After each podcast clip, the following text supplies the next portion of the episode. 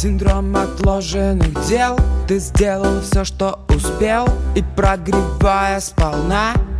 Купи слона Купи слона Купи слона Купи слона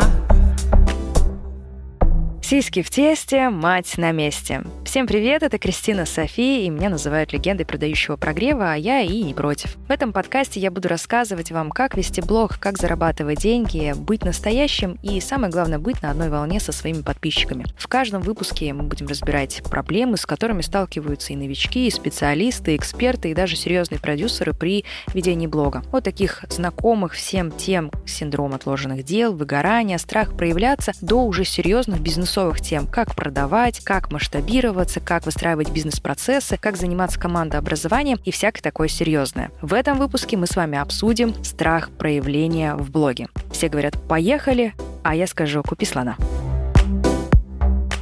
Страх проявляться. Дело в том, что абсолютно каждый из нас хоть раз в жизни но сталкивался с этим страхом, страхом проявиться в детском саду, в школе, в университете, да неважно где. Даже вот в маршрутке едешь, и нужно попросить, чтобы остановили на следующей остановке, а у тебя все просто ужас в глазах, печаль, беда, и, в общем, порой было проще проехать свою остановку, чем проявиться и попросить водителя остановиться на следующей остановке. Так, это история из моего прошлого. Короче, мне на самом деле очень знаком этот страх, и сейчас уже, будучи таким серьезным, большим инфопредпринимателем, я понимаю, что эта тема супер актуальна для практически всех от новичков до серьезных ребят. Что есть вообще проявление? Я, как бывший журналист, люблю начинать тему с изучением самого слова, вообще, что означает каждое слово. И проявляться, что это такое? Это стать явным, стать видимым. И вот отсюда начинаются все проблемы. Проблема в том, чтобы стать явным или стать заметным, видным. Можно сколько угодно изучать бизнес-процессы, можно сколько угодно писать контент-план, писать посты, ходить на фотосессии и создавать классный визуал, но если ты боишься стать видимым, если ты боишься стать явным и заметным,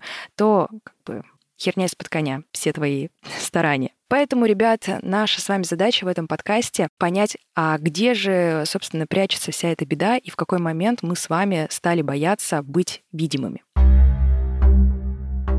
Прежде чем мы с вами обсудим, а какие страхи нам мешают проявляться, давайте поговорим, а вообще для чего нужно проявляться в социальных сетях, в частности в блоге. Я знаю, что у многих новичков особенно есть такой запрос, а можно ли стать богатым, успешным, красивым и суперзнаменитым, и при этом не показывая свое лицо? Ну, вообще у нас есть такие на практике блоги. Например, есть очень большой, там порядка полумиллионов подписчиков аккаунт с туалетной бумагой. Серьезные аккаунты, как бы, если хотите, можете поконкурировать с туалетной туалетной бумагой. А еще был такой интересный случай, не знаю, помните вы такое или нет, но был аккаунт с одной фотографией яйца. И фотография этого яйца набрала больше количества подписчиков, чем Ким Кардашьян в свое время. А в свое время она, между прочим, лидировала в этих показателях. Ну, то есть вы должны понимать, что есть прецеденты, где, не показывая свое лицо, можно стать супер успешным, супер богатым и знаменитым. Но что-то мне подсказывает, что вы и не туалетная бумага, и не яйцо, и поэтому все-таки проявляться придется. Но так, а для чего вообще нужно это делать? Делать? Дело в том, что абсолютно за каждой продажей стоит человек. А чтобы эта продажа состоялась, человек должен столкнуться с человеком. Короче, смысл в том, что человек покупает у человека. Для того, чтобы купить, нам нужно доверять. Мы не доверяем картинкам из Pinterest, мы, хотя они безумно красивые, мы не доверяем картинкам из Яндекс, мы не доверяем просто тексту, мы доверяем, когда видим перед собой человека. И это не какой-то прием, маркетинговый ход, это чистая психология. Если мы посмотрим на крупные компании, то мы отметим, что у каждой компании есть построенный сильный личный бренд. Личный бренд, у которого есть лицо. Обратите внимание, у крупных компаний, например, Chanel, Mercedes или бренды одежды, обязательно есть амбассадор, обязательно есть лицо. И, как правило, эти амбассадоры — это довольно-таки известные люди. Это какие-то актрисы, это артисты, это певцы,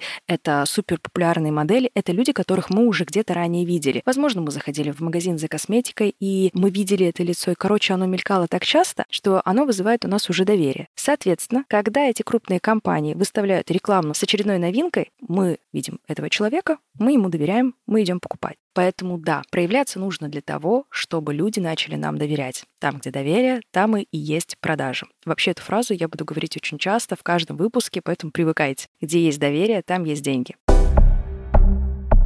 Моя история проявления началась с того, что однажды вдруг я поверила, что я могу быть великим дизайнером. Удивительно вообще, как мне пришло это в голову, но тем не менее я начала строить свой путь в сторону становления себя как дизайнера. И сначала это все проходило тайно, я никому ничего не рассказывала, ездила по всяким конкурсам, где-то побеждала, где-то нет, но не в этом суть. Смысл был в том, что однажды я поняла, что денег-то нет, чтобы закупать ткани и отшивать новые коллекции для этих же самых конкурсов, поэтому нужно что-то делать. Первое вот мое такое проявление явление было, это ходить по магазинам и шоурумам в моем маленьком городе и предлагать им располагать у себя свою одежду, чтобы они ее продавали и получали за это какой-то процент. Конечно же, никто одежду молодого дизайнера с какой-то странной концепцией одежды никто брать не хотел. И, конечно, денег становилось все меньше и меньше. И тогда я все-таки обратила свое внимание на Инстаграм. Это был 2016 год, и тогда, чтобы вы понимали, процесс продажи продуктов и услуг, он был совсем другим. Тогда еще не особо верили в то, что там можно что-то продавать. Безусловно, уже в 2016 году были люди, которые отлично зарабатывали через Инстаграм, но это были какие-то небожители. Если честно, я таких даже не знала, я на них не была подписана, и максимум, что я могла наблюдать, это просто какие-то аккаунты, где, знаете, так, на полу разложенная одежда, сфотографирована, и внизу а, футболка, хлопок, цена по запросу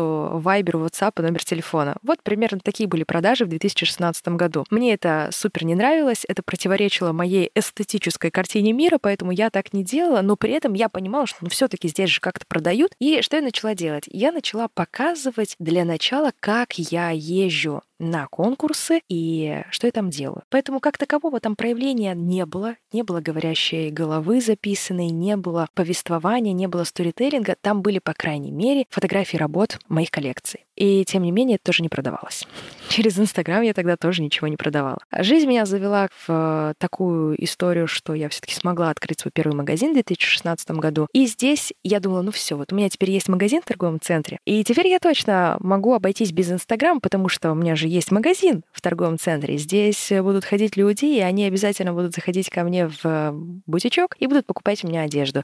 Хер да ни хера, как говорится, никто у меня ничего не покупал, никому не нужен неизвестный известный бренд. Когда напротив тебя стоят магазины уже с известным именем, у которых на билбордах знакомые всем лица, конечно же, заходили туда и покупали одежду там. А я стояла в стороне и плакала, наблюдала за тем, что происходит. И в очередной раз я посмотрела на Инстаграм такая, ну ладно, давай. И вот э, в середине 16 года я вынуждена была проявляться в социальных сетях. И тут я тоже попыталась обойти эту систему, ну типа я же умнее, зачем мне проявляться, я возьму себе амбассадора. И я начала искать моделей, которые бы демонстрировали мою одежду. Но дело в том, что у этих всех моделей не было истории. Просто были красивые девочки, которые причем очень часто менялись. И опять-таки у меня продажи не сдвинулись с места. И только в тот момент, когда у меня уже долгов было выше крыши, когда уже не у кого было занимать, когда я уже понимала, что нужно самой думать, действовать, я начала выходить в блог. И вот в середине 2016 года я начала снимать сторис и показывать себя в своей же одежде. И, о чудо, у меня начали покупать. Ну, знаете, там история такая, в любом случае обанкротилась, но я про что хотела сказать. Моя история началась с того, что я шла в отрицание, что мне никак, ни в коем случае не нужно проявляться, но там само как-то должно продаваться. Но так не бывает. Моя новая глава, связанная с проявлением в социальных сетях и, в частности, в блоге, началась в 2018 году, в сентябре, когда я окончательно приняла решение, что хочу связать свою жизнь с блогом, с маркетингом и с воронками продаж. Короче, я начала снимать себя в сторис. И на самом деле результат не заставил себя долго ждать. Мне довольно-таки легко удалось практически сразу, после того, как я начала снимать говорящую голову, когда я начала показывать свою жизнь, когда я начала знакомить с собой как с личностью, свою аудиторию, она была у меня супер небольшая, как вы понимаете, у меня с нуля был блог новый создан, если вы, конечно, поняли это. Если не поняли, то я вам сейчас об этом сказала. Так вот, результат не заставил себя долго ждать. Буквально, наверное, через неделю моего регулярного контента, где я показывала себя, где я знакомила с собой, я говорила, вот, я живой человек, я настоящий, у меня начали покупать услугу, услугу в виде оформления шапки профиля. Да, друзья, в 2018 году можно было зарабатывать на том, что ты оформлял шапки профиля. И вот оформление одной шапки профиля стоило 500 рублей. Я вам отвечаю, тогда просто чуть деньгами вот так вот не сорила, потому что я считала, что я старика Хаттаба просто за бороду удачи поймала. 500 рублей за оформление шапки профиля. После чего у меня пошел прогресс, я начала за 1000 рублей составлять контент-план на месяц. Чтобы вы понимали, я никому не писала посты, я просто говорила, вот по понедельникам у тебя будет такая рубрика, в среду у тебя будет такая рубрика, а вот в воскресенье будешь делать э, вот это. Собственно, на этом мой контент-план и заканчивался. Но это нужно было людям. И они не просто покупали у меня контент-план, они больше хотели соприкоснуться с самой личностью и тоже научиться говорить, становиться видимым и явным в своем блоге. Многие люди забывают когда вот они смотрят на суперуспешного эксперта или блогера, забывают, что этот суперуспешный блогер, этот суперуспешный и знаменитый инфопредприниматель когда-то также с нуля регистрировал свой аккаунт. И это про что? Про то, что проявляясь, ты можешь достичь потрясающих результатов что нет кассы, вот знаете, есть касса с лотерейными билетиками, и рядом стоит касса с аккаунтами. Подходишь такой, а мне, пожалуйста, аккаунт на 100 тысяч подписчиков, э, да, только мне, пожалуйста, сразу с лояльной суперцелевой аудиторией. Угу. Сколько, говорите, 5 тысяч рублей? Наличка принимаете? Супер. Такой купил аккаунт и пошел. Мы все начинали с нуля. И мы все начинали с того, что в какой-то момент приняли решение именно проявляться. Причем инфопредприниматель всегда есть имя. Значит, эта штука работает. Проявляемся, друзья. Первый страх, который я хочу с вами обсудить, который стоит у нас на пути к э, возможности проявления себя, это страх, что можно получить по шапке. И вот такая интересная закономерность есть у психологов, которая объясняет суть вот этого страха, почему нам так страшно проявляться в социальной сети, почему нам так страшно при любой попытке продемонстрировать свое мнение, свою жизнь, свою идею, попытаться реализовать на глазах у людей свою идею, у нас сразу всплывает этот страх получить по шапке, получить негативный комментарий. Причем самое страшное, что вдруг более опытный, знающий какой-то человек вдруг увидит, что вы реализовываете свою идею, и он вам скажет, это все херня из-под коня, мы это не делаем. Вот откуда этот страх взялся? Так вот, психологи объясняют это таким образом. Дело в том, что ребенок в детстве видит и воспринимает весь этот мир через мать. Вот как мать как родитель, общается с ребенком в детстве, так и формируется доверие к этому миру. Если мать в детстве говорила о том, что весь мир у твоих ног, этот мир тебя любит, мир ждет тебя, ты достоин большего, весь мир твоим ногам, то на самом деле этот ребенок будет воспринимать этот мир и, в частности, социальную сеть как абсолютно дружелюбную среду. Если же все детство ребенок слышал, что любое проявление — это возможность получить по шапке, что это опасно проявляться, то, конечно, во взрослом возрасте мы видим человека, который вообще не доверяет этому миру. Напомню, что социальная сеть воспринимается нами как мир. Если в детстве была именно такая ветка развития, и мать постоянно отдергивала, постоянно говорила и твердила, не высовывайся, сиди тихо, куда ты лезешь, молчи, не перебивай, не лезь, вот это вот все, то, конечно же, во взрослом возрасте у человека формируется такая коммуникация с внешним миром. Внешний мир это большая такая грозная, грузная мама, агрессивно настроенная, но при этом твердит, что она все во благо тебе, она тебя защищает, а ты такой маленький беззащитный комочек. Но дело в том, что ты уже не маленький беззащитный комок, ты уже взрослая тетя или взрослый дядя, у тебя уже есть свои цели, у тебя есть идеи, которые бы ты хотел реализовать, и вообще у тебя есть желание проявляться в этом мире. Но при этом этот мир ты воспринимаешь как суперагрессивную среду. Что нужно здесь сделать? Здесь на самом деле прямая дорога психологу, потому что в кабинете у психолога нужно эту связь разорвать. История с мамой давно в прошлом, детство в прошлом, сейчас мы должны жить в настоящем и решать свою проблему здесь сейчас на месте. И прийти к тому, что социальная сеть и мир в целом не агрессивен и не агрессивно настроен по отношению к тебе. И это не опасно проявляться. И ты не получишь по шапке, если захочешь проявить себя, стать явным, стать видимым и даже просто начнешь записывать свою прекрасную говорящую голову, которая делится, как прошел день, какие интересные новости собрал за день и, и вообще просто будет показывать себя. Следующий страх, который я хочу с вами разобрать, это страх, что меня не заметят. И этот страх основывается уже на опыте. То есть у вас был опыт, что вы придумали что-то, что-то сделали, как-то проявились, неважно как, криво, косо, хорошо, плохо, неважно, вы проявились так, как вы смогли, и при этом у вас случилось ожидание и реальность. Вы как смогли проявились, но реальность другая. вас не заметили так, как вы планировали в своей голове. А чаще всего происходит это таким образом. Человек в своей голове принимает решение что-то сотворить. Например, я готов запустить новый проект. Буду кондитером буду печь печеньки, выкладывать эти печеньки в сторис, и у меня все захотят покупать мои печеньки. Схема нереальная. Бизнес-концепция — огонь. Бизнес-план — топчик. Просто иди сейчас и прям сразу находи инвесторов на 3 миллиарда долларов. Все приготовил. Имбирные вот эти прянички, вот это все там формочки, все сделал. Штатив купил, поставил, начинаешь печь, все это дело выкладываешь, говоришь, теперь у меня можете купить имбирные эти прянички, я теперь кондитер. И опачки, а у тебя ни одного заказа нет. Более того, в сторис у тебя 13 просмотров. И ты такой думаешь, «Э, ну, етить, блядь, колотить. Я эти пряники сраные покупала, я их пекла, блядь, весь день поясница отваливается, со штативом этим мучилась, потом эти сторис я монтировала, чтобы красивенько было. Я еще два дня убила на то, чтобы эти сторис сделать. С мужем разругалась, потому что ему время не уделила. Выложила этот сторителлинг, и хоть бы одна скотина чего у меня купила. Так э, мало того, что никто не купил, так еще никто и не смотрит, и репостов никаких нет. И вообще, почему я еще не в топе? Вот это вот несостоятельность несостыковка ожидания и реальность в итоге приводит к тому, что появляется страх, что меня опять не заметят, если я буду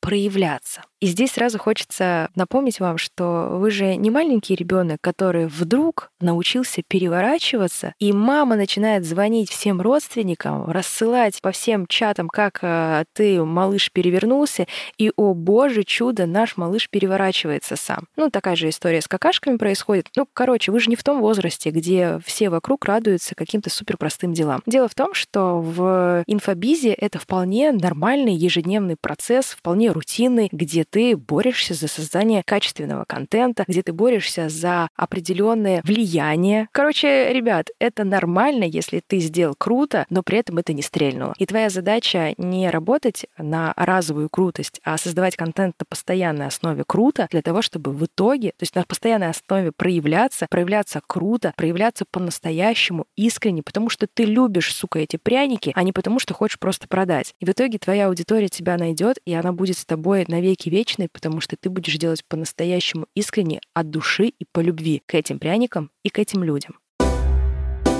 Ну и завершающий на сегодня страх, который хочу обсудить, который мешает нам проявляться в социальных сетях, это страх, что меня заметят и высмеют. Огромное количество людей считают, что они не проявляются только потому, что, ну, якобы у них ничего не получится. Но на самом деле есть еще такой вот интересный момент. Многим страшно, что у них все получится, они проявятся, их заметят, но при этом они получат негативную оценку. Их будут высмеивать, негативно комментировать и как-то в не самом лучшем свете выставлять направлять их действия. Ну и ладно, да и пофиг.